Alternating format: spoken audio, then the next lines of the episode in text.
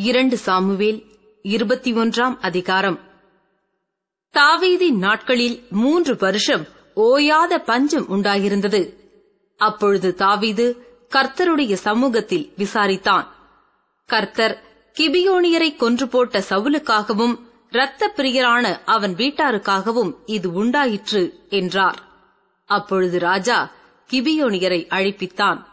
கிபியோனியரோ இஸ்ரவேல் புத்திரராயிராமல் எமோரியரில் மீதியாயிருந்தவர்கள். அவர்களுக்கு இஸ்ரவேல் புத்திரர் ஆணையிட்டிருந்தும் சவுல் இஸ்ரவேல் புத்திரருக்காகவும் யூதாவுக்காகவும் காண்பித்த வைராக்கியத்தினால் அவர்களை வெட்ட வகை தேடினான்.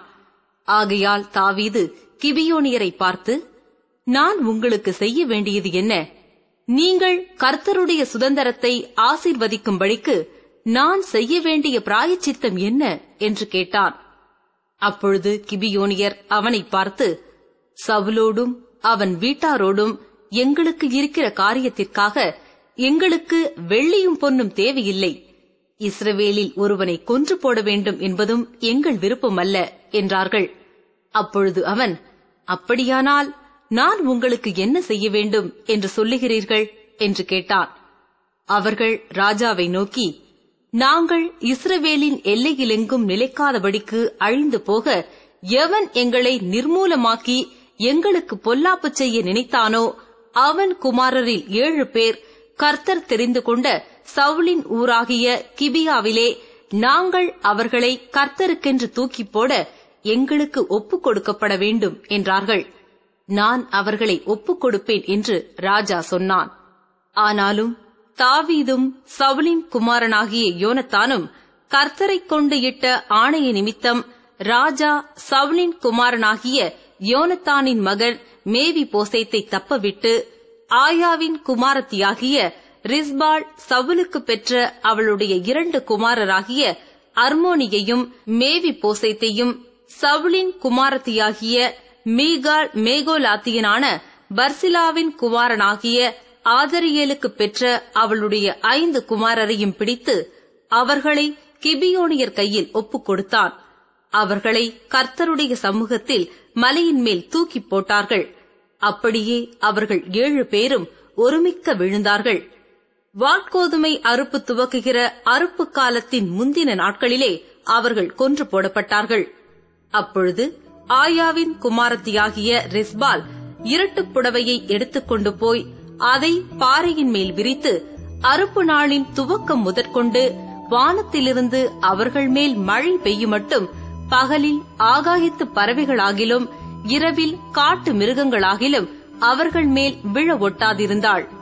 ஆயாவின் குமாரத்தியாகிய ரிஸ்பாள் என்னும் சவுலின் மறுமனையாட்டி செய்தது தாவீதுக்கு அறிவிக்கப்பட்டபோது தாவீது போய் பெலிஸ்தர் கில்போவாவிலே சவுலை வெட்டின போது பெட்சானின் வீதியிலே தூக்கி போடப்பட்டதும் கீலேயாத்திலுள்ள யாபேஸ் பட்டணத்தார் அங்கே போய் திருட்டளவாய் கொண்டு வந்ததுமான சவுலின் எலும்புகளையும் அவன் குமாரனான யோனத்தானின் எலும்புகளையும் அவர்களிடத்திலிருந்து எடுத்து அங்கே இருந்து அவர்களை கொண்டு வந்து தூக்கி போடப்பட்டவர்களின் எலும்புகளையும் அவைகளோட சேர்த்து சவுலின் எலும்புகளையும் அவன் குமாரனாகிய யோனத்தானின் எலும்புகளையும் பென்யமீன் தேசத்து சேலா ஊரில் இருக்கிற அவன் தகப்பனாகிய கீசின் கல்லறையில் அடக்கம் பண்ணுவித்தான்.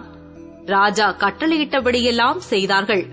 அதற்கு பின்பு தேவன் தேசத்திற்காக செய்யப்பட்ட வேண்டுதலை கேட்டருளினார். பின்பு பெலிஸ்தர் இஸ்ரவேலின் மேல் யுத்தம் செய்தார்கள். அப்பொழுது தாவீதும் அவனோடே கூட அவன் சேவகரும் போய் பெலிஸ்தரோடு யுத்தம் பண்ணினார்கள். தாவீது விடாய்த்து போனான். அப்பொழுது முன்னூறு சேக்கல் நிறை வெண்கலமான ஈட்டியை பிடிக்கிறவனும் புது பட்டயத்தை அறையிலே கட்டிக்கொண்டவனுமான இஸ்விபெனோப் என்னும் ராட்சத புத்திரரில் ஒருவன் தாவீதை வெட்ட வேண்டும் என்றிருந்தான். செரியாவின் குமாரனாகிய அபிசாய் ராஜாவுக்கு உதவியாக வந்து பெலிஸ்தனை வெட்டி கொன்று போட்டான். அப்பொழுது தாவீதின் மனுஷர் இஸ்ரவேலின் விளக்கு அணைந்து போகாதபடிக்கு நீர் இனி எங்களோடே யுத்தத்திற்கு புறப்பட வேண்டாம் என்று அவனுக்கு ஆணையிட்டு சொன்னார்கள். அதற்கு பின்பு பெலிஸ்தரோடே திரும்பவும் கோபிலே யுத்தம் நடந்தது. ஊசாத்தியனாகிய சீபேகாய் ராட்சத சந்ததியான சாப்பை வெட்டி போட்டான். பெலிஸ்தரோடு இன்னும் வேறொரு யுத்தம் கோபிலே உண்டான போது யாரையோர்கிமின் குமாரனாகிய எல்கானான் என்னும் பெத்லகேமியன் காத் ஊரானாகிய கோலியாத்தின் சகோதரனை வெட்டினான். அவன் ஈட்டி தாங்கானது நெய்கிறவர்களின் படைமரம் அவ்வளவு பெரிதாயிருந்தது. இன்னும் ஒரு யுத்தம் காத் ஊரிலே நடந்தபோது அங்கே நெட்டையனான ஒரு மனுஷன் இருந்தான். அவன் கைகளில் அவ்வாறு விரல்களும் அவன் கால்களில் அவ்வாறு விரல்களும் ஆக இருபத்தி நான்கு விரல்கள் உள்ளவன். இவனும் ராட்சத பிறவியாயிருந்து இஸ்ரவேலை நிந்தித்தான். தாவீதின் சகோதரனான சீமேயாவின் குமாரனாகிய யோனத்தான் அவனை வெட்டினான். இந்த நாலு பேரும் காத்தூரிலே ராட்சதனுக்கு பிறந்தவர்கள். இவர்கள் தாவீதின் கையினாலும் அவன் சேவகரின் கையினாலும் மடிந்தார்கள்.